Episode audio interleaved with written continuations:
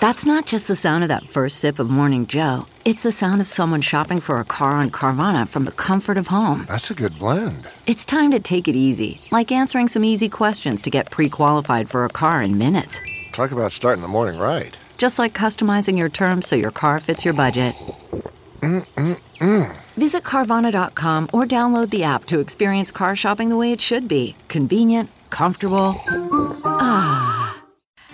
This was a really interesting topic for me. We're talking addiction to start things off. It is a beast with tornado force, and it takes, I think, incredibly real brave warriors to face it head on. Uh, and it also comes in various forms. My guest today is Sarah Roberts. She's someone who has not only faced her demons head on, but then decided to be able to help others to be able to face theirs. So she found sobriety at 29 uh, and emerged as well with a newfound love and knowledge for health and wellness and fitness.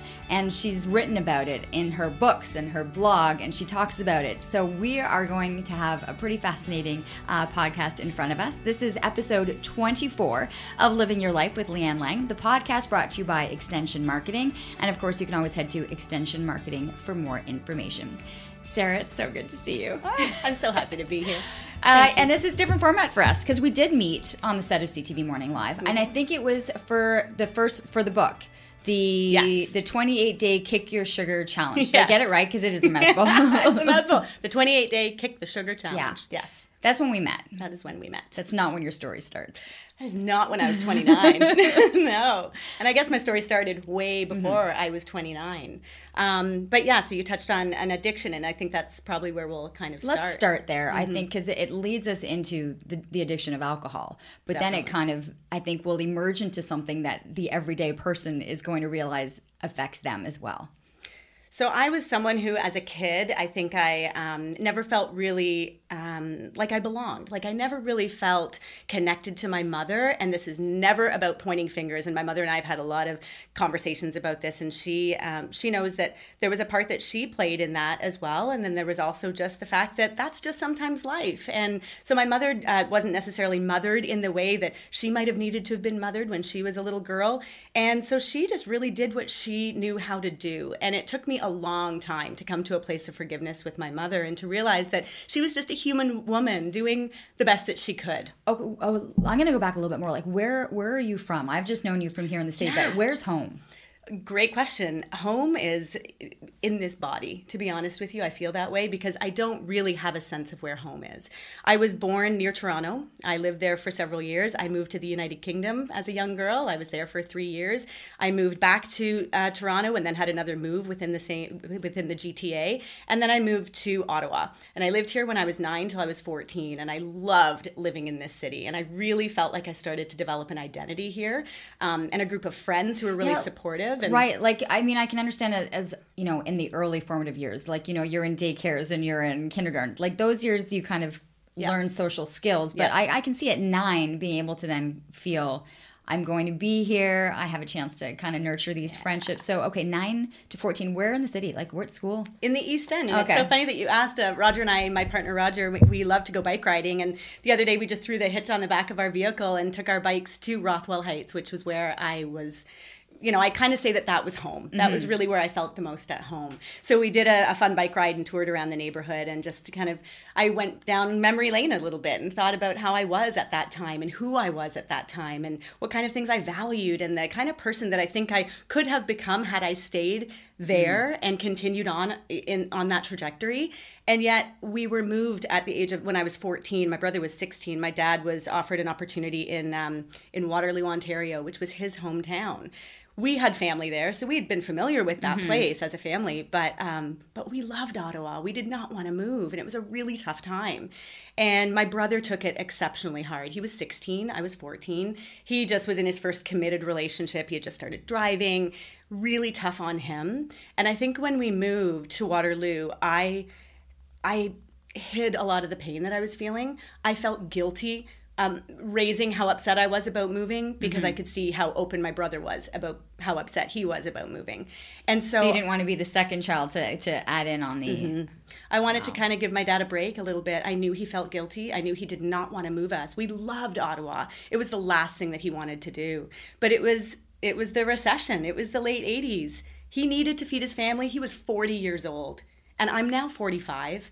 And I look back at that time and I look back at the man that he was and the decision that he had to make, make in that moment. How could I not forgive him? He was 40. Mm. I feel like that's such a baby now. Like I'm sitting here I, like, oh my gosh, these little 40 year old, you know? And I just think um, he needed to be given more of a break. And so I was the one that I, I really just hid my feelings. And unfortunately, what happened is, instead of telling my parents the truth again i never really felt bonded with my mother never really felt like i could t- come to her and and share with her uh, what was going on with me. So i just tucked it all inside. And so um, i had been a kid that was always a sugar eater. I would do it in secret sometimes. I would um, sneak chocolate. My parents entertained a lot and got a lot of chocolate as hostess gifts. And so i would go downstairs to the freezer where my mother would keep it and I would sneak it. So I would sneak chocolate as a young kid. And then so fast forward to now we moved to Waterloo and I'm now sort of untethered, really not sure what's going on in my life, and and really not wanted wanting to share with my parents or feeling like I could share with my parents how hard it was on me too.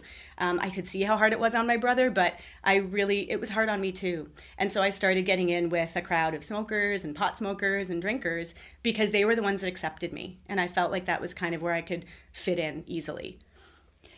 I'm, I'm thinking you're in this new stage in this new environment uh, and longing i'm sure for what the the kids were like between that 9 to 14 which i have a sense were much different probably kind of free spirited and active and healthier. Um, and so were you embar- like were you upset that when you're in this crowd at that moment like kind of how did I end up here already so quickly? Great question. I think at a, you know, in my 14 year old mind, um, I don't know if that even factored in. I think what I really wanted was connection. I really believe that the you know the the opposite of addiction is connection and I was seeking connection. I was looking for it anywhere and I didn't feel like I fit in with and nothing against Ottawa, but um, or Waterloo or any city or anywhere you go. But it's like when you've had friends since kindergarten, it's hard for a mm. newcomer to be able to break in. And at 14 years of age, I just really felt like no one was sort of opening up their doors wide enough for me to be able to express myself and be be who I was. And I was really struggling with identity anyway, really not knowing who I was. And um, and so it was just easier for me to hang out with the you know with the bad crowd, with the kids that you know the parents my parents didn't want me to hang out with. Like we're we're we're the same age. I think there's like a, a year be- between us. Yeah. But I just remember like the smoking section was just like oh like.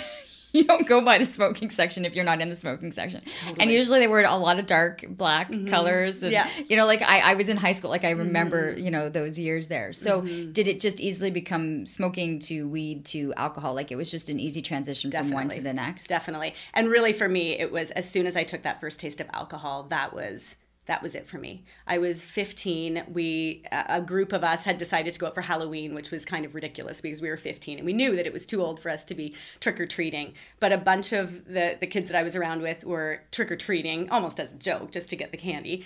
And the rest of us were following but drinking. And so I was concealing um, a Mickey of vodka in my lumberjack style jacket with you know my jeans. That was the kind of outfit mm-hmm. that i mm-hmm. was wearing at the time. So yes i definitely fit in with the smoker crowd. And um, and yeah we were walking around the neighborhood drinking and i just remember that feeling of that the taste of it was was disgusting. I knew that it didn't taste good. It was straight vodka. Um, and so i knew it didn't taste good but it was the feeling. It was just that feeling of it going down and that warmth that i felt and then just sort of the softening of the edges and the feeling that I could say what I wanted to say and I could maybe be who I wanted to be and I could attract the attention of boys and I could um, just feel the way that I wanted to feel. And so it felt really good for me. So right away, I, I knew alcohol was my thing. So you're 15. 15. So underage. Yep. Where are you where are you sneaking the Mickey of vodka from? Great question. No clue. No idea. I mean, this is back in the. I mean, it's know. one thing to steal candy from the fridge, yes. you know, and sneak that back into mm-hmm. your bedroom. It's another one to be able to find and and sneak. Yeah, I mean, as much all... alcohol as you would have needed to be able to at that point start drinking more readily. So at 15, I wasn't drinking regularly. I would drink, um, probably like a lot of kids did that started experimenting with alcohol and drugs in their early teens. Um, you know, it would be it would be weekends or when I could. And I mean, I think I imagine that we had friends that had fake IDs. I know I ended up getting mm. a fake ID, so I'm sure that we just got people to get the booze for us. Um, and then probably stealing it from our parents. I know I, I definitely stole alcohol from my parents. It was a little later on that I started doing that, but I know that you know I, my my drinking ramped up, but it really didn't become daily drinking until I was probably nineteen or twenty. What hap- What happened then? Like, what was? You're out of I, you're, you're out of high school at Yep. that point, so Mm-hmm. So in high school, sort of last year of high school, I'm definitely drinking three or four times a week.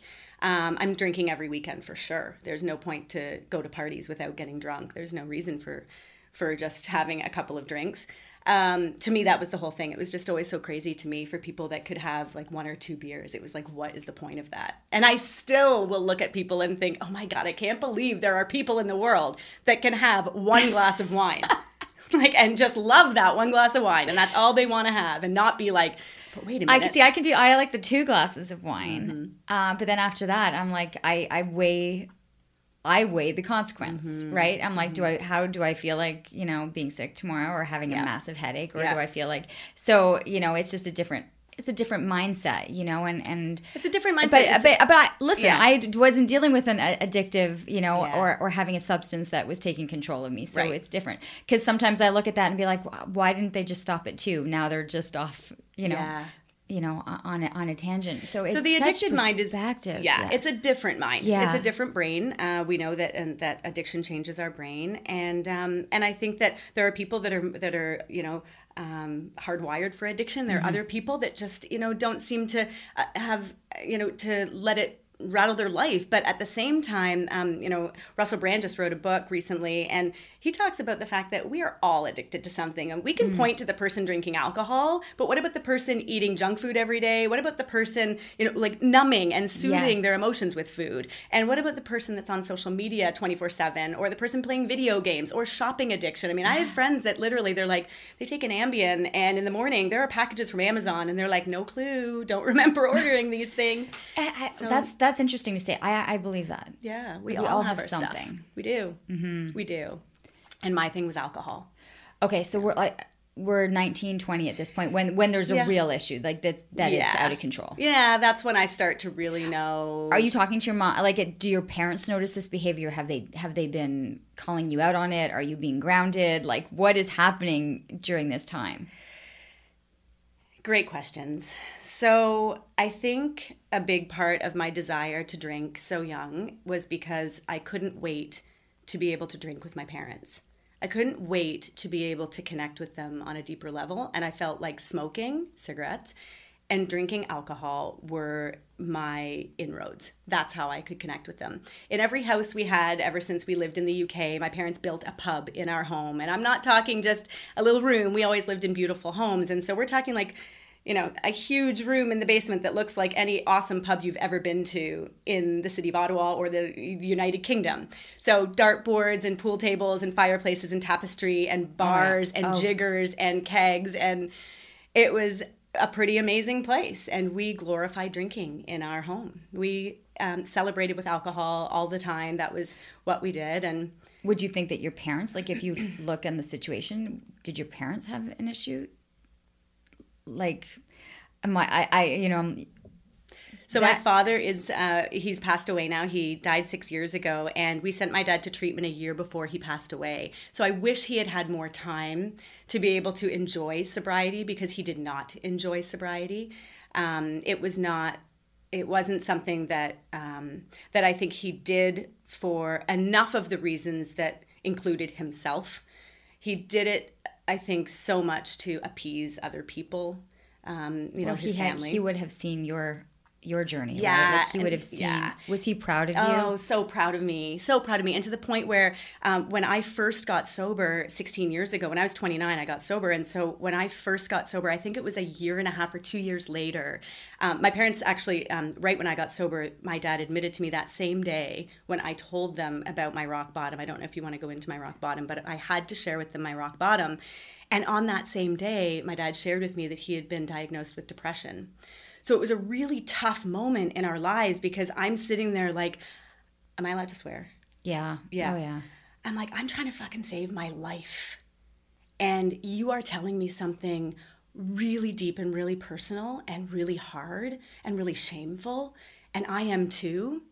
And I got to save my life, and I know you've got to save yours, and I can't save yours right now. Like, I can't give any more than I am giving to myself. I was so depleted at that time. Mm-hmm. I was so, um, it, my addiction had had taken so much from me and i knew that if i was ever going to ever be able to come back or ever be able to create a life i knew that i could not focus on anybody else but me so okay let's so going back okay, to what you let, were saying about my dad um, yeah. was he supportive and oh my gosh like so he, a few years after i got sober he did try to get sober but alone but on his own and it what happened was because he had been um, medicated for depression, but was still drinking. He was essentially leveled out. He wasn't really being medicated.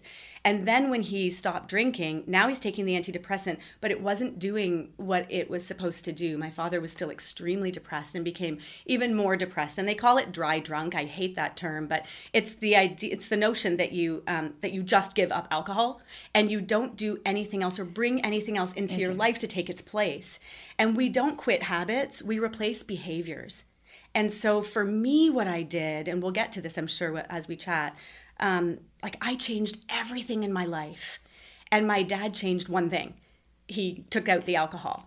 And so it just didn't work for him. It yeah. just didn't stick. And so then many years later, he went to treatment. And, and this is where I, I'm hoping that your story sticks with people who don't have to experience that the dried the dry drunk or uh, you know not not finding how that behavior is going to have that shift yeah. or finding that meaning in, in, other things yeah so i mean we, we're leaving you at like drinking with your parents and having this really yeah. cool house and these bars in the house yeah. um, but you're like 19 20 at the time then you've got a 10 year stretch yeah of like what are what are you doing? Are you working? Are you yeah. are you pretending that you have like a balanced life? Oh you know my God, like yeah. Oh my god yeah. I am so high functioning.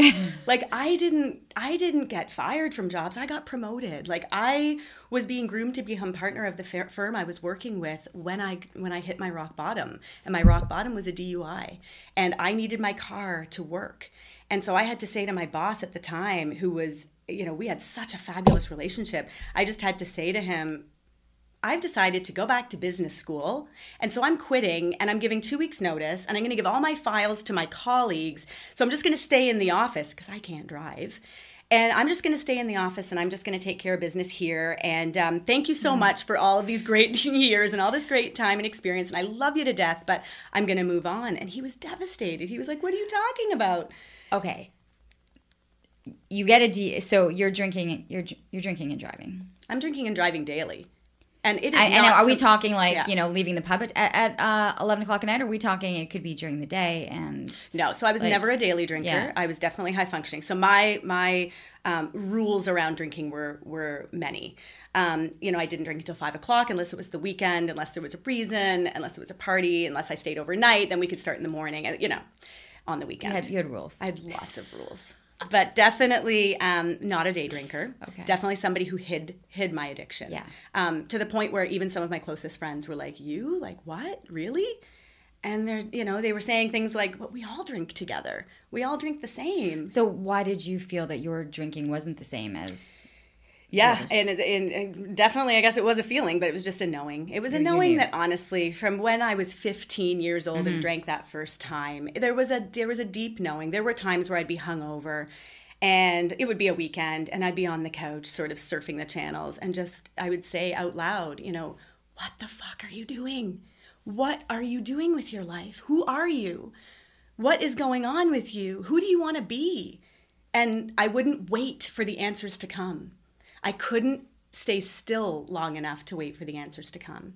So I would shove those questions away, hop in the shower, get myself to a friend's house with a case of beer, and away we'd go again. And start all over. And start all over. It was just a way to numb those feelings and that pain. You're high functioning, you're working, and then you get pulled over. So you get pulled over, you get the, D- the yep. DUI. The DUI, and yep. but you then your car's gone. The car is gone.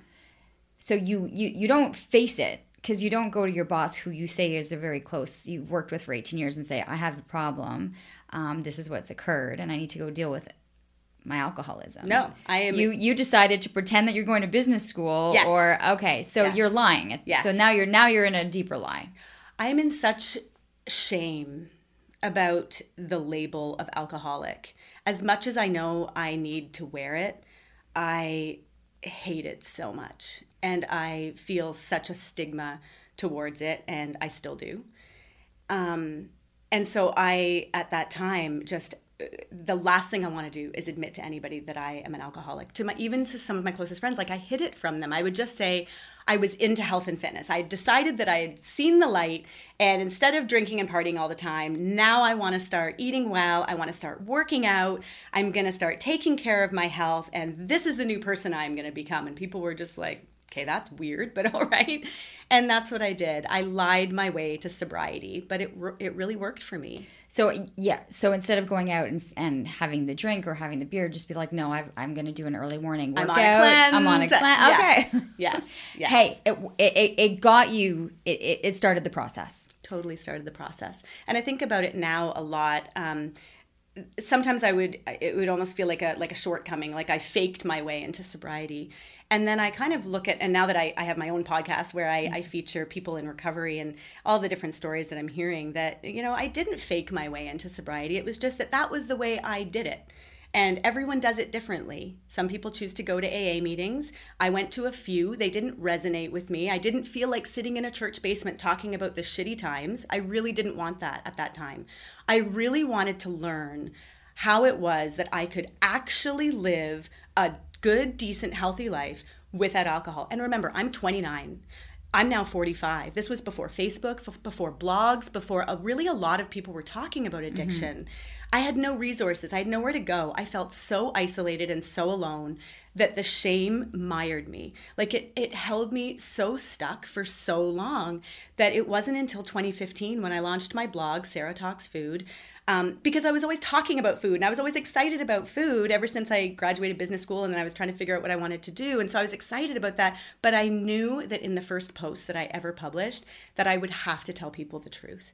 That I would have to tell them that I didn't just come into health and fitness just willy nilly, like, oh yeah, I just, I've been healthy in my whole life. It's just been my thing.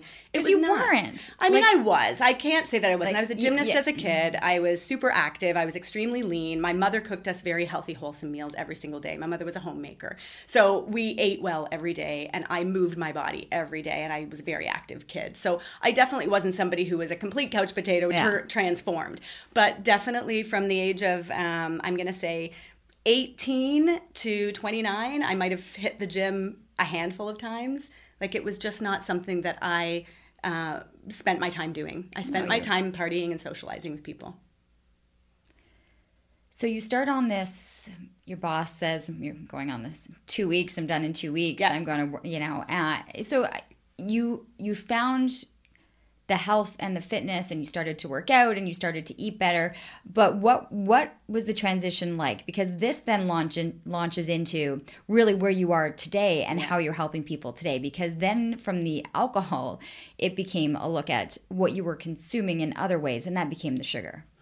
Definitely. So what happened is, so I, I quit my job and I'm pretty devastated, but at the same time, I've, I've carved out this new plan, and that's really the way that I operate. Like, is, okay, are, like, are you scared financially? I mean, you've left a job, like you. Yeah, like, so I left have... my job and you know freaked out, had to move from my apartment because um, I'm living completely across the city from the college that I've now decided to enroll in, and my boyfriend at the time, who I had pretty much just broken up with, thinking that we just didn't have enough of a connection um, to make it work, I basically say to him, because he's my only, you know, real um, friend at this time that really Does kind of he know what you're doing he definitely okay. knows what i'm doing because there was um, i was trying to hide it from him for sure i i think um, but there was a night that I was cooking dinner and I brought a six pack of beer over, which to me is nothing. That was nothing to me to drink six Coronas.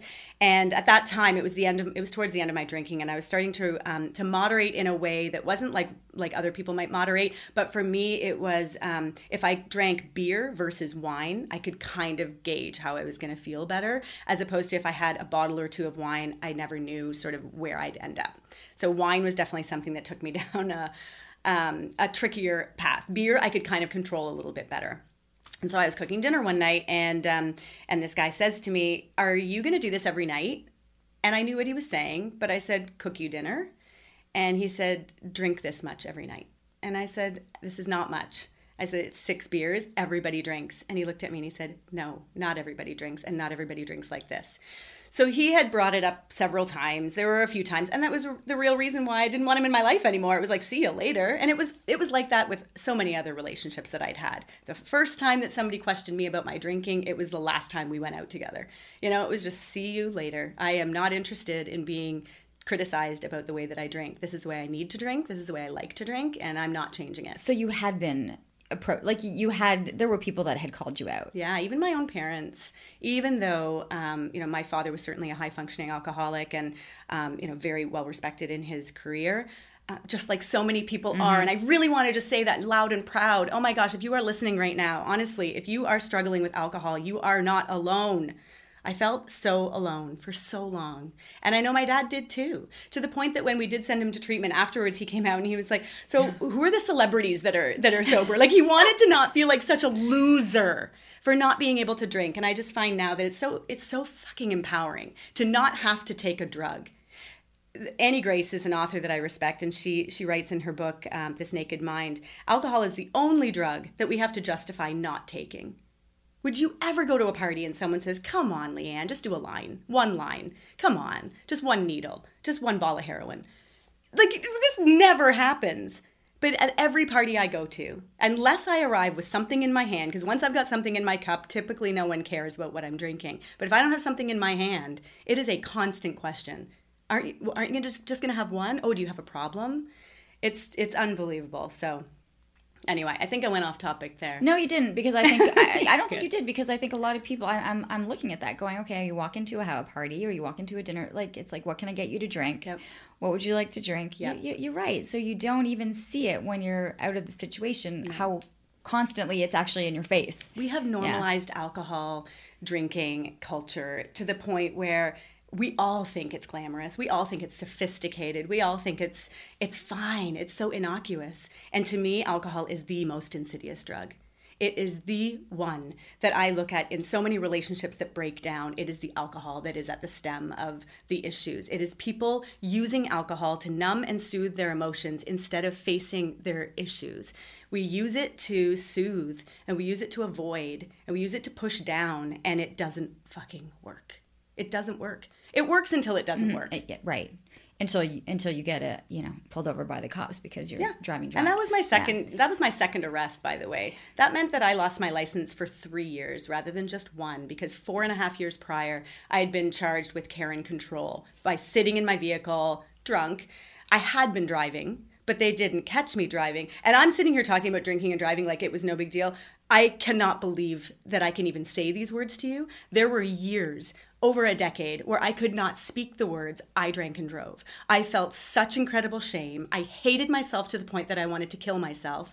I could not believe that I could ever go on after after letting people know this how could i ever ever share this truth with anybody how could i ever let anybody know that this is what i've done it was it was traumatizing it was shame ridden it was the hardest thing i've ever done to not just to go through the entire ordeal of what my life had to look like. I went I had to get a pardon that cost thousands of dollars and time and effort and energy and and in humiliation. I had to go through courses teaching me about alcohol and driving. Like it was just the stuff that I've had to go through to get to where I am today I mean, it's if it doesn't kill you, it makes you stronger. It's it really well, is true. And, and just how strong you are is is amazing, and how much you've been able to grow and prosper and um, educate. I think the education of the alcoholism is is one, but I want to get in because I think this is where people are really going to in, in just life in general. You started to eat. Yes. You started to give up. You know moved the alcohol aside, yeah. started to kind of consume food.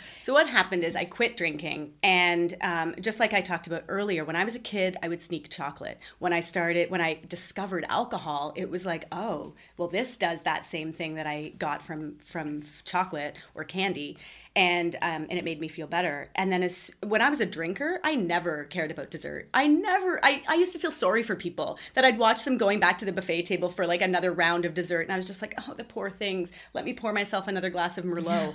Like, I'm drinking my sugar, they're eating their sugar. There is no difference between us. I should have had no judgment on it, and it's really helped me to release a lot of judgment in my life. Um, truly, having addiction can do that.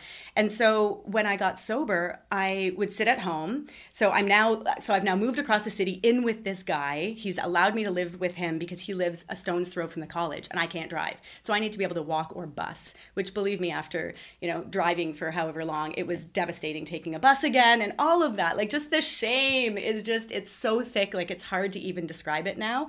Uh, now that I'm on the other side of it, but um, so I started eating sugar. I would sit at home at night after going to class, and I would get a tub of Ben and Jerry's and a spoon, and I would sit in front of Survivor. It was when Survivor was brand gosh, new. It was the first episode with Boo Hoo Sue and whatever his name was, the naked guy There's a naked guy. I was going to say there was yeah, a naked Richard, guy in there. Richard Hatch, and I would watch Survivor with my tub of Ben and Jerry's and my spoon, and I would finish the entire thing, and I just didn't give a shit. I was like, I'm not drinking. I'm not doing the thing I want to be doing. I'm going to do this thing because you can't take everything from me. I was also still smoking at the time. My first drug was was cigarettes. I started smoking cigarettes the first time I was 12 and then I really started smoking probably when I was 15 or 16 years old. So um so yeah, I was still smoking and now I'm I'm eating sugar every single night. And yet, I'm telling everybody that I'm into health and fitness and I'm super into it. And this is why I've quit drinking and my whole life has changed. And so, what I knew was that I couldn't keep up this guise or this facade without kind of figuring out okay, well, why don't you try to figure out how you can stop eating so much sugar? Why don't you try to actually get to the root of this problem? And it was kind of subconscious. It wasn't even like I, I realized what I was doing at the time it's only now in retrospect that I can look back and say, oh, I was looking at the pain, I was bringing it out into the light, I was staring it down, and I was like, okay, let's work on this.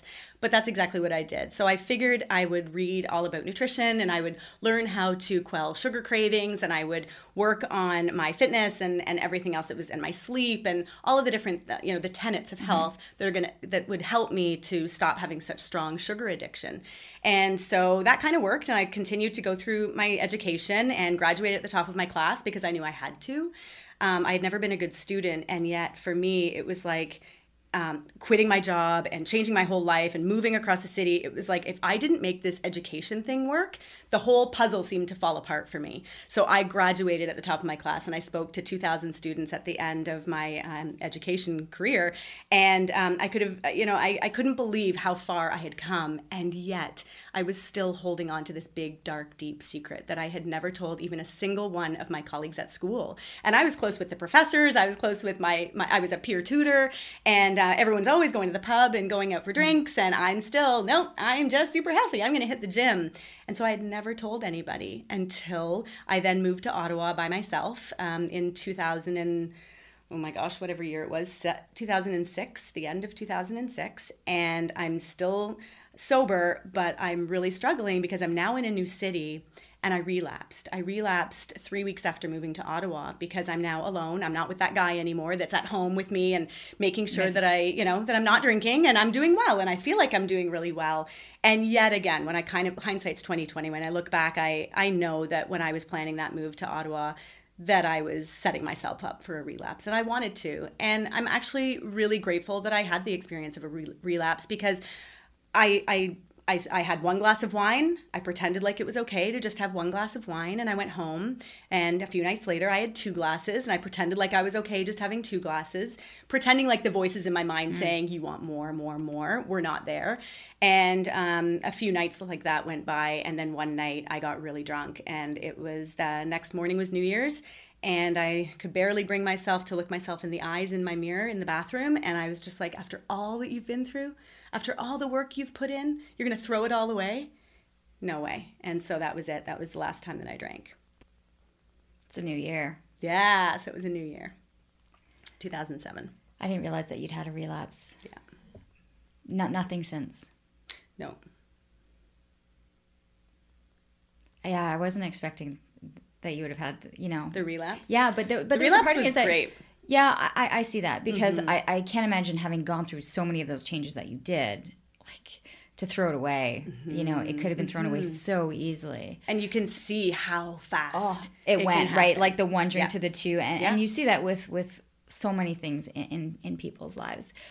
We were here in Ottawa. I mean, I know that you don't start writing, and so how did the the work that you did and all of this research that you did um, kind of all start to come together into creating what it is that you're doing now because the sugar was was the massive start of of kicking the sugar addiction Yeah. this podcast is brought to you by Extension Marketing.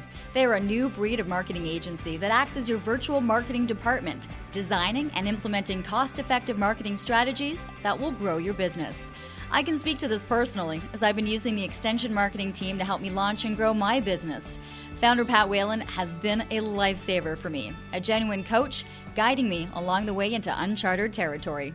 Tell them you're a friend of the show and receive a free one hour consultation. Check them out at extensionmarketing.com. So 2015, I decide. Uh, my partner Roger, he had been encouraging me to get on social media and to get on um, and to start a blog and to start writing about my experiences. And I was just so afraid. I was so scared to tell people who I really was. I was so afraid to use the word alcoholic. I was so. I was so fearful that um, that I wouldn't be this accepted. is 2015, like uh, right around there. But you're you're talking 2006 is when this. So when I move, right? relapsed, Yeah. So I relapsed. I still kept it all to myself. I was working for marketing firms. I worked for Century Twenty One Realty. Like I was, I was just working in jobs, telling like one person over here, sort of secretly telling one person over there. And then I met my partner Roger at a networking event, and he was running health studios here in Ottawa. And I sort of was listening to him talk to some people. He had a beer in his hand, so I wasn't attracted to him right away. But I was, um, but I was listening to him, and I was like, oh, that sounds like a cool business. So we kind of struck up a conversation, and I invited him to the marketing firm I was working for, and just to see if we could have a meeting and talk about um, how we might be able to help his business, but also secretly because I was attracted to him and thought there might be something there. And um, and so anyway, there was nothing with marketing there, but definitely a relationship blossomed. And he invited me to start working for the company that he his family owned. So I did, and I started working in the the health and fitness industry. We were um, training people on whole body vibration machines and selling those machines. So we had three studios in Ottawa. And so what I would do is, even though people would sometimes say to me, you know, what do you know about food addiction? Like you're not overweight, like you don't get it. And I would say to them, I might not understand necessarily what you're going through, you know, with people that are 50, 100, Because you were dealing 200 with people that were were, were obese, quite and- oh, oh, overweight. Yeah.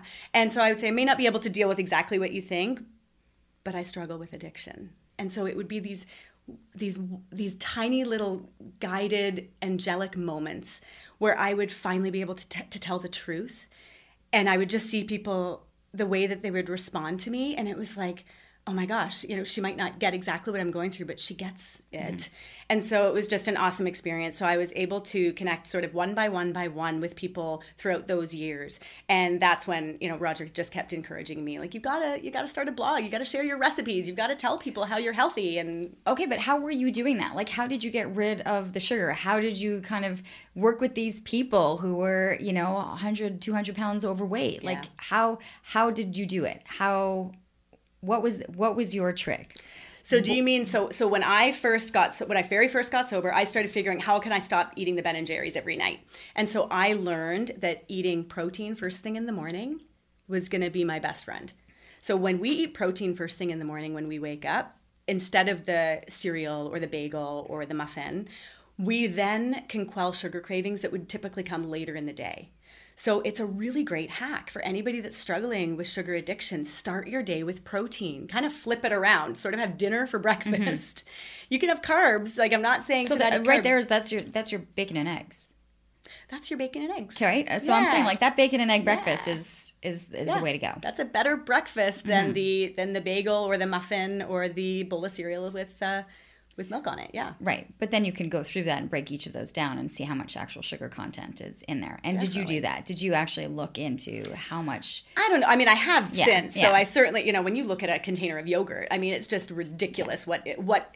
First of all, I'm, I need to write a post, and I've, I've been meaning to write it for a long time about what the heck to do in the yogurt aisle. I mean, no one seems to know what's happening in the yogurt aisle because there's eight million yogurts. But yeah, like fruit on the bottom yogurt is like 34 grams of sugar. It's crazy. It's just pure sugar. So definitely learning learning that I needed to get rid of as many sources of sugar as possible, especially refined sugar. So the junk food sugar, the stuff that's in so high fructose corn syrup, for example, in in pop. I wasn't a big pop drinker anyway, but for me, it was like, okay, I'm never touching that stuff again. Like it just goes straight to the liver. It creates uh, you know non-alcoholic fatty liver disease in kids as young as 10 years old.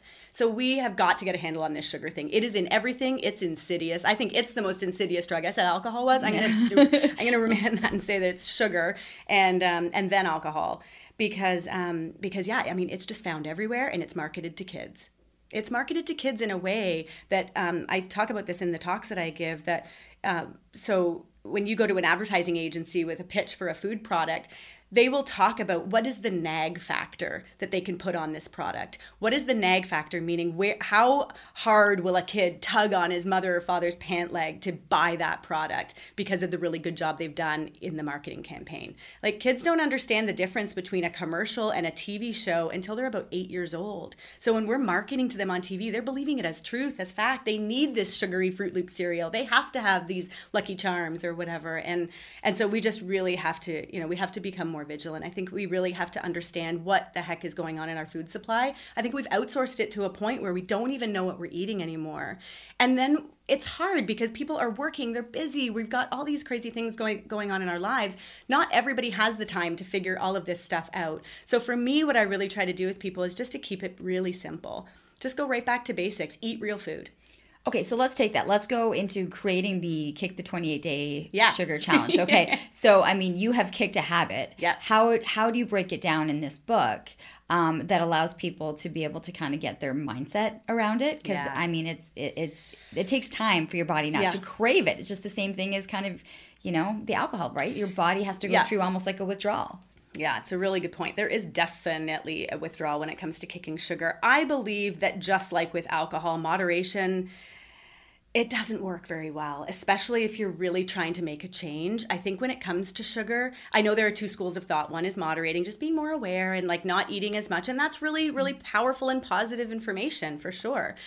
But for me, and I think for most people, it is easier even if those first few days are really hard where we're where we're really withdrawing but um or going through withdrawal but those if we can get through those first few days of not eating refined sugar and again i'm not even telling people to not eat fruit like we're still eating fruit we're still enjoying that stuff not on the 28 day kick the sugar challenge. We do take out fruit for 14 days but um, in general i think that if we can cut it out entirely in a matter of three days, you really don't crave it nearly as much. And then when you have sugar, you notice just how sweet it is. Right. Now, um, what are you eliminating then those first three days when people are like okay they Yeah. si- like they sign that dotted line to themselves Yeah. what in those first couple three four days are they really Yeah. giving up So on the 28 day kick the sugar challenge, we literally give up anything that is going to create a sugar response in the body. So an insulin response. So we are also getting, yes, we're getting rid of high fructose corn syrup. We're getting rid of any of the 56 names that sugar goes by. Um, there- 56. There, are probably 61 or more now. Um, it's amazing how many names there are for sugar. So we have to be detectives in our own lives for sure. But the way that you don't have to worry so much about being a detective is if you eat real whole food that doesn't have ingredients labels. So pretty much we are cooking all of our meals. We are preparing all of our meals. We are um, we're definitely not you know eating out a lot. And if we are, we're being pretty we're pre- being pretty responsible about what we're eating. We're eating lots of um, cruciferous vegetables, lots of non-starchy vegetables. So we're not having sweet potatoes. We're not having potatoes. We're not having rice, pasta, pizza. We're not having those kinds of foods. We're having mostly lean protein. We're having lots of vegetables. We're eating lots of salads. We are, after 14 days, reintroducing berries. And then after 21 days, we're reintroducing quinoa, which I love. I love quinoa because it can substitute for rice or pasta, but it's got such a healthy dose of protein. I, I think you know what, and I know you're friends with Natasha um, Villeneuve. Villeneuve, who was on with that Natural Food Pantry. She's a holistic nutritionist. But I think uh, one of the things, um, and one of the details is when you bite into an apple, it should taste sweet. Yes. right? If you don't have all the sugar, like all of that in your system, Yeah. Mm. when you bite into something that is naturally sweet, Yeah. you will taste it. Oh, the And then you know, right? It- but it's a great feeling because you know mm-hmm. that you're getting it naturally rather than from from anything else. And that's it. Like I think that's really the message. It's just simply, you know, it, the 28 day kick the sugar challenge. People are like, "Oh my god, so I so Sarah, do you ever eat sugar?" Yes, I eat Yeah. sugar. But I think I what are people most surprised about? Because for me, it's like the sauces, it's the ketchups, it's the mayo, it's Yep. the salad dressing. Yep. And I don't think people understand how they're getting caught in. Oh well, I, I had my salad, and I'm like, well, what was the salad dressing, right? That they don't realize just where they're getting tricked. Yes. If, if that's a fair word to say. It's totally a fair word You, to say. you buy We a packaged salad and then you look at the dressing. Did you see? You kill yourself. Recently, there was a package, a package where there was an orange peeled inside, and someone posted it, and they were basically like, "If only nature could figure out how to do this." Like, even mm-hmm. along with our packaging, we're getting we're getting tricked everywhere. If we really think about what junk food looks like, we think about the packages that are bright and beautiful and flashy. When you think about the cereal aisle, I mean, it's like glow in the dark. And yet, when you open that box or that bag, it's gray food, it's brown food, it's beige food. But real food, whole food, is red and yellow and orange and purple and green and fabulous and all the colors of the rainbow and everything in between. And so I just think that really it's it's really simple advice, but it's just let's get away from as much sugar as we possibly can eat as much natural sugar as you want really i mean yes there can be limits there too if you're looking for weight loss and the rest of it but really it's a matter of just keeping it simple just eat food that doesn't have labels on it cook as many meals as you can What um what have you found with the people or who are the people that are coming to you? Is or that are picking up the book?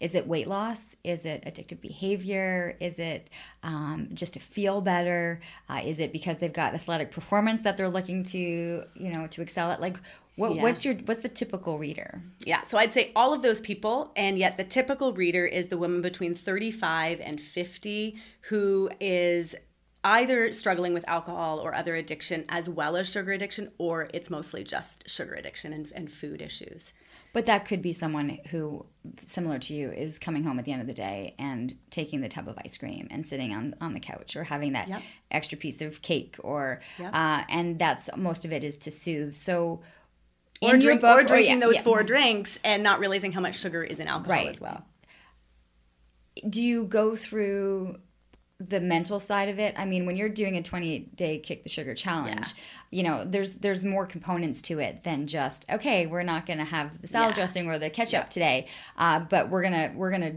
delve deeper into what psychologically is happening Definitely. So lots of homework exercises, lots of meditations, lots of different things throughout the book. So the way it's set up is that um, it starts out just every day. And I and I, I wasn't somebody who did uh, 12 step, um, but I, I believe in the 12 steps. I think they're an amazing framework. Um, I'm just not somebody who who goes to AA meetings, but I liked their philosophy of one day at a time. And so I use that in the book. And so it's day one, we get started. And here's where our mindset is. This is what we're going to do today. And this is what we're going to think about today. And you're stronger than you know, and you can do this. And then day two, we build on that. And there might be some homework there. Um, there are some mantras that we go through, some affirmations, and some different writing exercises. And I think that really, when people can get a little bit of traction in their life, a little bit of momentum in their lives, in anything that we do in our lives, if we can just get a little bit of momentum, that's where the magic happens. That's when we can really start to see things evolve and change. But we need to take those first it is so hard to get those first It few is. steps it's, it's It almost is. like you know you're pulling like on on like a, a truck right like it takes forever to get those first tugs but then once it starts to move it's just like it just come comes at you Mm-hmm. i think especially what i've seen with families is that it doesn't really work when it's just one person It's tough. making the ch- right? If you just have mom you know you were saying your typical reader like 35 to 50 Yep. but that mom's got to be doing it but then the partner needs to be on board and then the children need to be nodded and and i find that that's a very that doesn't get things moving. It almost needs to be like um the, a, the support system has to be there from everybody Well, and that's a great point because I think it makes things so much easier when everybody's on board. I mm-hmm. think it makes things more enjoyable, it makes it more doable. And yet, we know that that is not always the case. I work with a lot of clients where their partners, their families are not on board with this. And uh, with with uh, with a healthier lifestyle, mm-hmm. with eating better. So they are literally. I, I will get text messages where there is a photograph of them on the couch next to a spouse who's eating, you know, Cool Ranch Doritos, and they're sitting there with their handful of almonds, saying, "How is this fair? And how do I do this?" And those are conversations that people have to have within their relationships. That's really hard stuff. I am extremely fortunate that I was single when I got, you know, when I got sober, I wasn't single, but when I moved to Ottawa, I was single. And I made it a priority that I was going to meet somebody, that I was going to make sure that whoever it was that I met was going to be sober and that they were going to be somebody who focused and cared about a healthy lifestyle.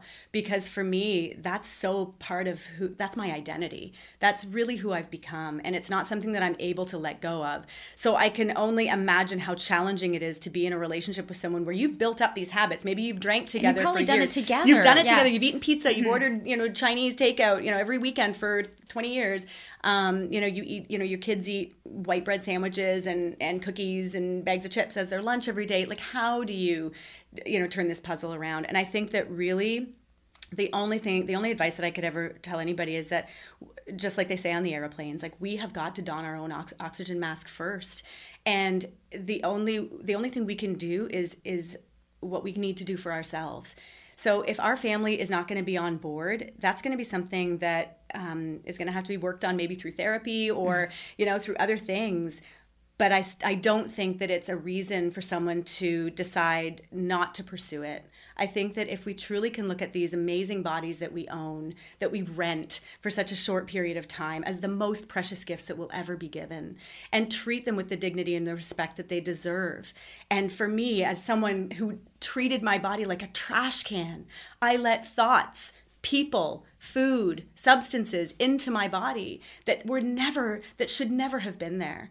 And yet it's only served to strengthen me. And i think that that's the thing right? Like wherever we're weak we can strengthen and uh, and we grow stronger from those weak places. So could you have told yourself uh, that 29 year old self um, when you call yourself the rock bottom that you that you see yourself in this position 15 years later yeah oh feeling oh looking the way you do and and spreading the messages that you are like it, does it seem like different people it's, or does it, do you still yeah. feel that it was you, just a different version? It's so hard to explain, and and it's funny because I I'm I'm I'm so immersed in the recovery community, and we talk a lot about feeling special, but also feeling like nothing. And I think that that was how I felt for so many years of my life. I always kind of felt special, but I what it wasn't validated eh, for a long for most of my life.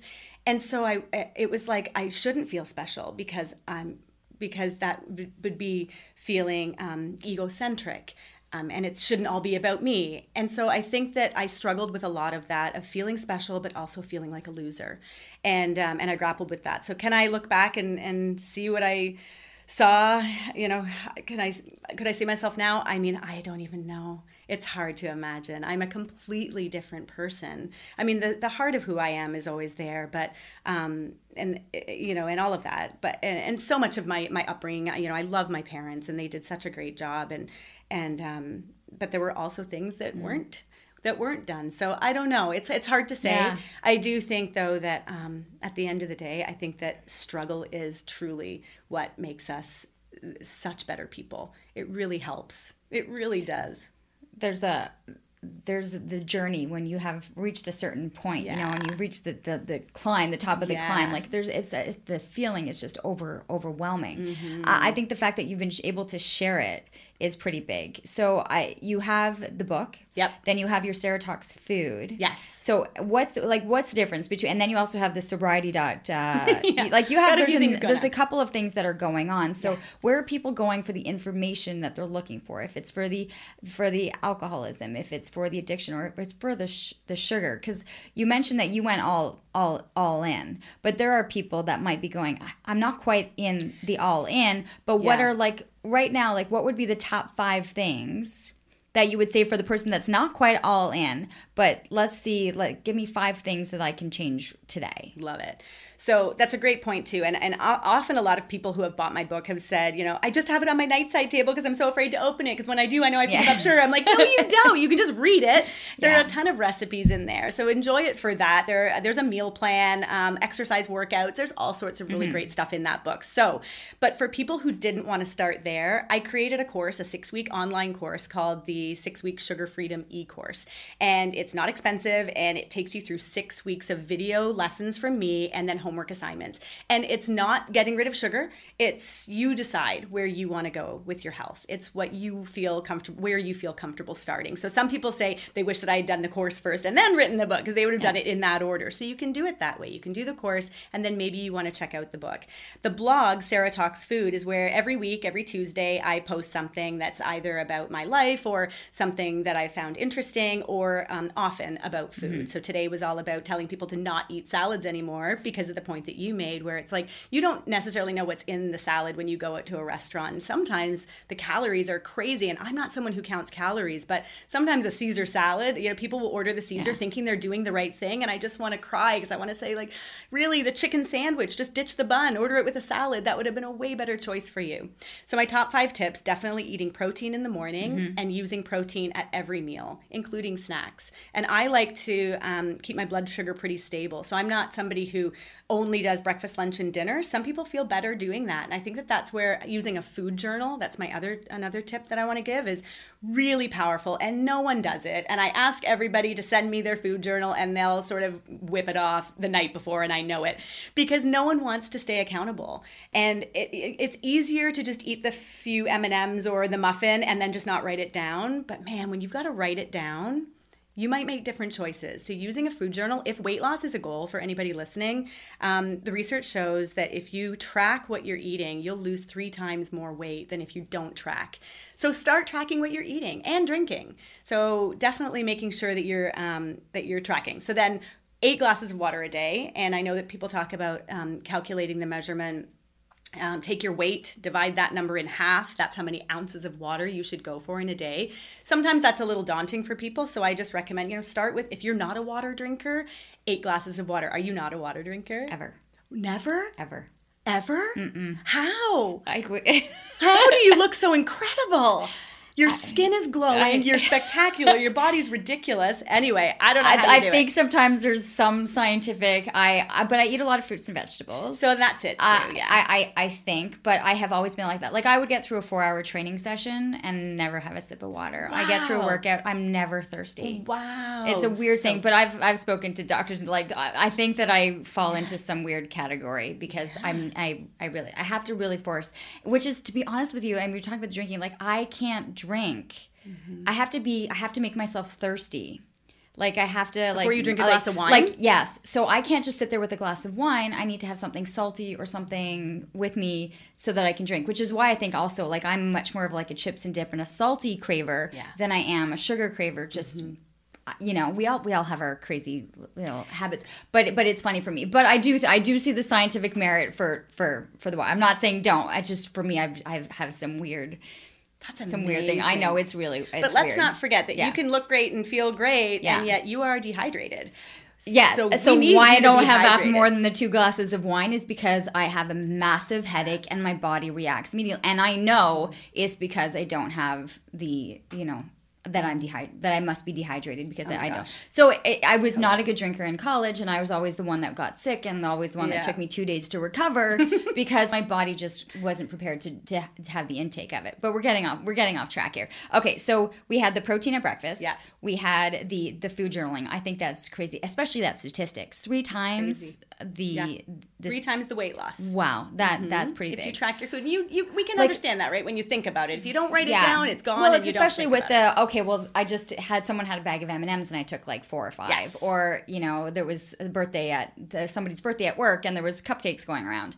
Uh, but what about like the the white sugar? Like there's there's different levels right now. There's but if I levels, just go with the like the white bread or the white like what for you is the like I call it sometimes it's like the white devil which for you yeah. is the worst of the combinations? So just any and I and, and I don't mean to criticize or condemn you know natural sweeteners like honey and maple syrup because they're they have fabulous Mm-hmm. minerals and there's some really beneficial antioxidants and great things about them.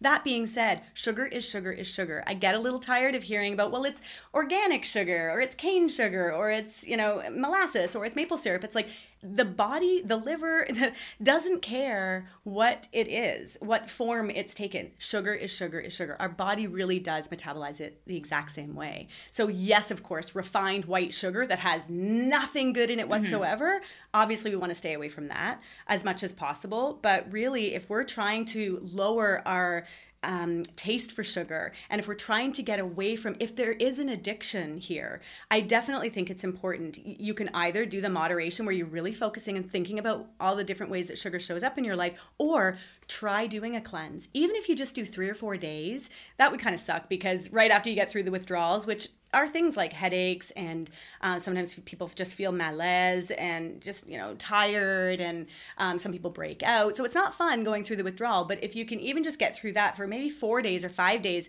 just to see how differently you feel it's pretty powerful. I think that's sometimes what we need to do. We need to create new neural pathways in our brain. So if you ever think about any shortcut you ever took as a kid where you cut across that person's lawn and all of a sudden that that area is really tamped down after years and decades of it being used as a shortcut, that is like what habits do in our brains. So our brain is filled with these neural pathways that are just our easy buttons. It's just easy for us to do that. It's easy for us to have a glass of wine after work because that's what we do. It's easy for us to grab the chips and dip. I know you think you don't do sugar, but chips are carbs mm. and it's all the same thing.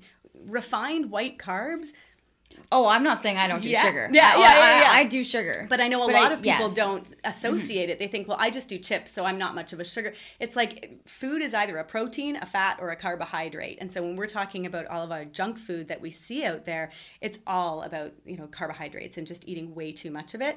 And uh, and so that would be the other tip would just be to really pay attention to what you're doing. Write it down. Drink water. Get your sleep definitely we need to get sleep. I know Natasha did a great job talking about cortisol and adrenal, um, our adrenal glands. And so, yeah, I mean, if we are stressed all the time and we're not sleeping and we are um, just feeling drained and dragging, we're first of all going to be craving carbohydrates. So I don't know if you've ever noticed when you're tired, you can't get enough muffins, bagels, cookies, brownies, cake, pasta, pizza. Like that's all you're craving because you're tired and your body's like, I need sleep and you're like, too bad, I'm working. And your body's like, well, then give me the fastest so- source of energy. And so you hit the Starbucks and wonder why you're so craving everything in the in the case. So um, definitely getting your sleep is going to be a huge benefit on on weight loss for that reason, and also because we become overly stressed when we're not getting sleep. And so when we have excess um, cortisol and adrenaline floating through our bodies, then we we store belly fat more readily. I just wrote about it. Everyone's like, you? because you was like, you look so great. You're yeah. Sleep. Yeah. I'm like, you know, I'm six, seven months now having like having sleep. I'm getting 14 hours of sleep a week, and my body is just changing. It's just naturally it's returned to its, you know, it, it's taking care of itself. And everyone asks me, what have you done differently? And I'm like, I'm sleeping. Isn't it the and and the problem was is that I knew when I wasn't sleeping why I was retaining, you know, and I Mm-hmm. just knew that I was never that was never going to fix itself until I started sleeping. So it was very frustrating Yeah. because I knew the answer. I just I just couldn't give my body the answer that it needed. So, but it's funny. A lot of people say, "Oh my God, you look so great," and I'm just like, "It's it's, the, the sleep." sleep. Um, but the I, yeah, I want people to. It, for me, it was it was amazing, and you know, but I think, and it's funny because I was doing some work and I I watched my sugar. There was a, a couple weeks where I was like, okay, I'm gonna be more cognizant of it. Um, and when you kind of start to take things out, and I haven't done a no sugar, I just I haven't gotten to that point. But how much better other things start to taste, and it, how it does the cravings do they they do end like you know like you get to a point and I, I want people to know that like there's like this aha moment and you and you still feel good and things still taste good and you still can eat awesome foods Oh my like gosh, and i think that, that i think so people good. like they just get so scared that they're and that or that they can never enjoy it I know. and i and i think that's that's the worst way to think about it you can still there's still life to be had there's still a celebration there's still an ice cream on a hot summer day to like there are still ways to enjoy it Yeah, and that's so true. And for most of us, that is the case, and that's the case for me too. Is that I, um, can still enjoy, you know, when I go to a family barbecue or something, I will enjoy whatever it is that's happening there. And, um, eh, you know, I'll have a bite of this or that. And I'm not feeling any guilt about it. I, I do what I want to do in my life. I eat really well most of the time. Uh, 75 to 80% of the time, I'm eating, you know, salads for lunch, often salads for dinner. I'm eating a green smoothie in the morning. I eat healthy snacks throughout the day. And you know what? 25, 20, 25% of the time, I'm going to eat whatever I want to eat. It might be pizza, it might be pasta, it might be having that brownie or that cookie or whatever. But not everybody can do that. And I want to make that point is that just like with alcohol, with me, um, there are people with full blown sugar addiction that they have to stay away from sugar the way that I have to stay away from alcohol. So th- for them, it becomes a little bit more challenging because you really do feel like you are such a social outcast in in a very similar way to, to the way I felt with with the first wedding I went to mm-hmm. sober, or the first birthday party, or the first party, and the fact that you don't get invited to as many parties when you don't drink. And when you go to parties and you're not eating, it's that same pressure where people are like, "Well, try my muffins, try my cookies, try my whatever it is that I've made." And um, and so people with full blown sugar addiction, it can be really challenging for them to get through. So I encourage them to kind of decide to do a challenge, something where like do some type of a cleanse, get a little bit of time and experience in your new life lifestyle so that when you go to that party that first time or when you go to that event where there's all of this temptation, you've got a bit of a plan going. Mm-hmm. And I, I have something in the book where I share with people my strategies for going to buffets and um, weddings and different special events and things like that that can be really challenging. It's interesting because when you know a person struggles, like, and I have, you know, friends that, you know, are alcoholics, like, I just know, like, to have something readily available yeah. or to say it's not going to be this environment, come, you know, enjoy and i think people need to be mindful of not of understanding what that person is going through to not say it's okay you just have the one muffin or just like that the outside world needs to be a little bit more mindful mm-hmm. of people having their battles and how difficult it is for that person to say no. Totally. or to, i'm gonna pass. Yeah like, maybe if we can all just put ourselves into like russell brand was saying we all have something. So instead of just looking at that one thing and thinking oh the poor thing can't drink or the poor thing can't have this muffin just think about you know well i have things in my life that i struggle with too and so this is their thing and i'm going to respect that. So i think that's a good point. Okay i want people to know where they can find all of these because you, you mentioned i think people are like okay she mentioned that she says there's strategies in the book so i think people are going to want to know where can they find the book? Yeah uh, and especially especially too if they're committed to kind of having the maybe taking the the course online. Yeah. And that's a little bit of an easier transition yes, in. Um, and then going into the book. So where Sarah Talks Food is the web, website, right? I would just send everyone there. Yep, sarahtalksfood.com. You can check out the book. You can te- check out my course. You can just enjoy the blog. I also have something um, that people are really resonating with. It's called my 14 Days of Wellness, and it's just an email that you get for 14 days with different prompts and different suggestions on how to live healthy.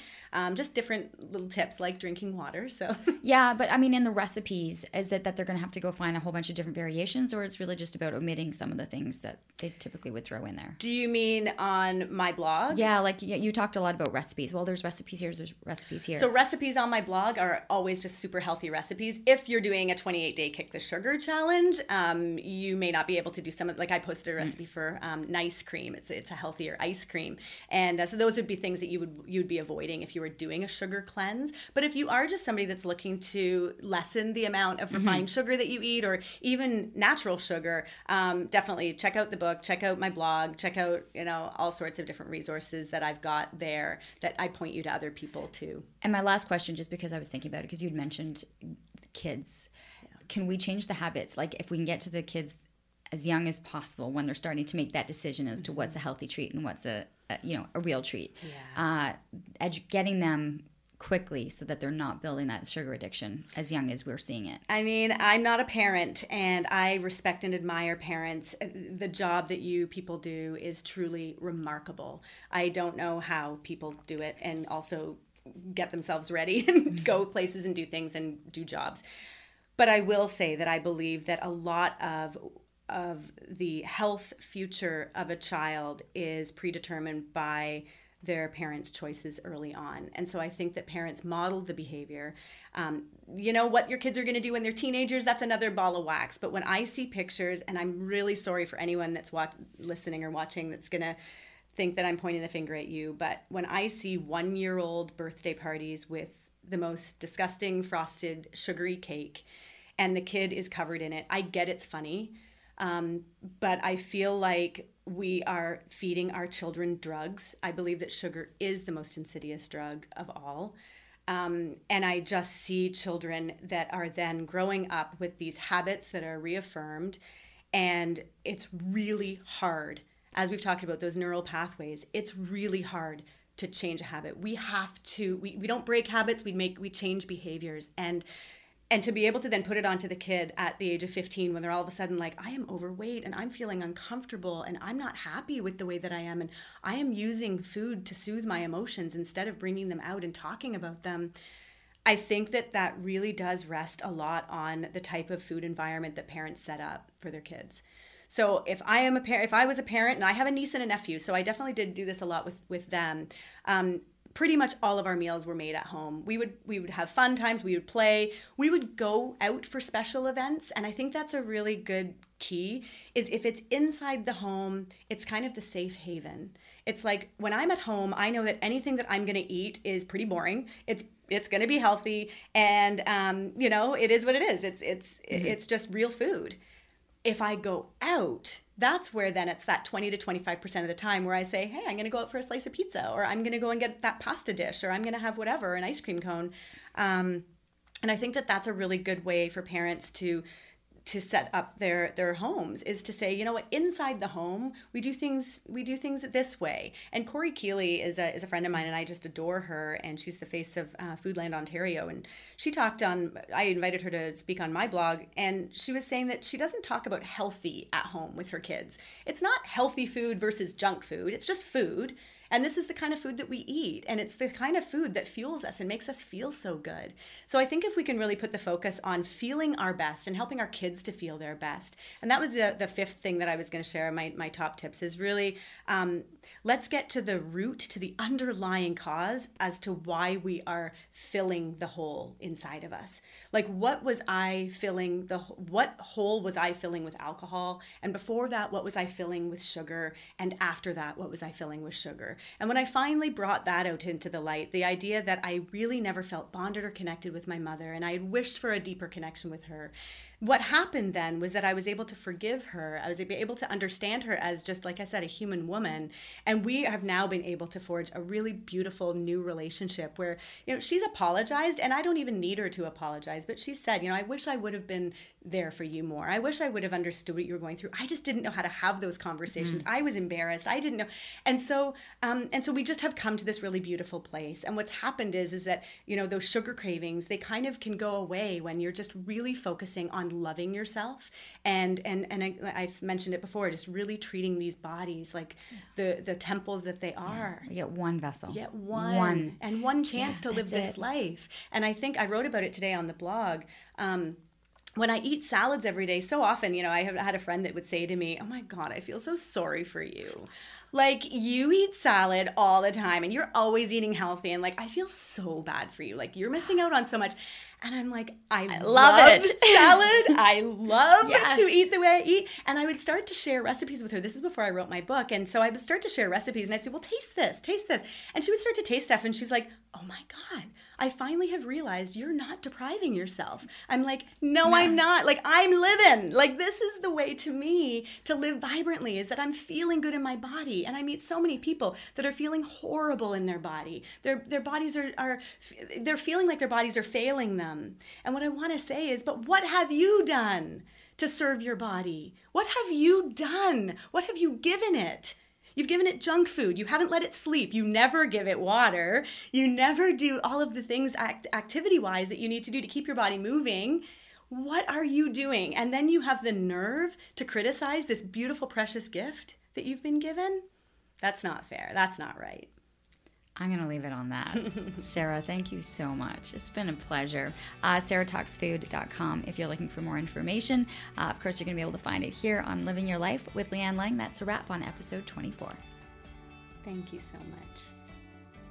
Have you ever thought, I'd love to have a podcast just like this one? Well, I can help. My name is Matt Cundill, and everyone at my company, the Sound Off Podcast Network, had a hand in making this show. Whether it was about the sound, the discoverability, or that you're just enjoying the show, we are all about the detail. If you think you have a podcast in you, reach out to me via email, matt at soundoff.network. Or check out the website and become one of the great podcasts we work with at soundoff.network.